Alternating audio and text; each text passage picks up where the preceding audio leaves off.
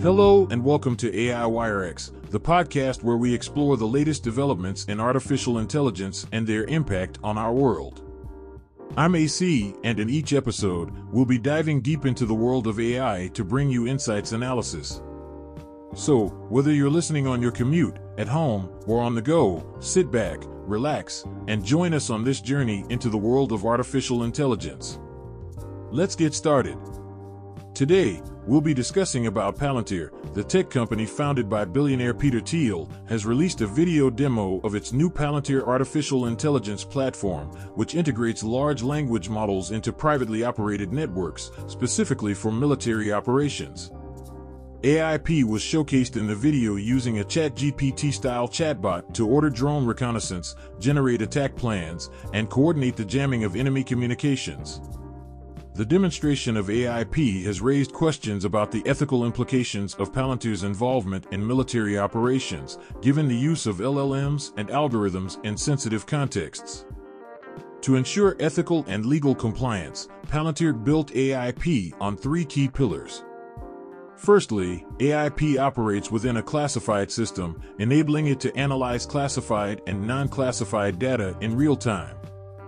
Secondly, AIP allows users to govern the actions of each LLM and asset operating on the network. Finally, AIP has guardrails in place to prevent unauthorized actions, ensuring the safe use of the system.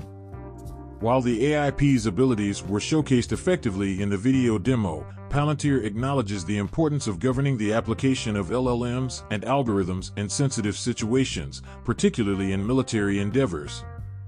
There are also concerns about the reliability and effectiveness of the technology, particularly in preventing LLMs from generating false facts and details.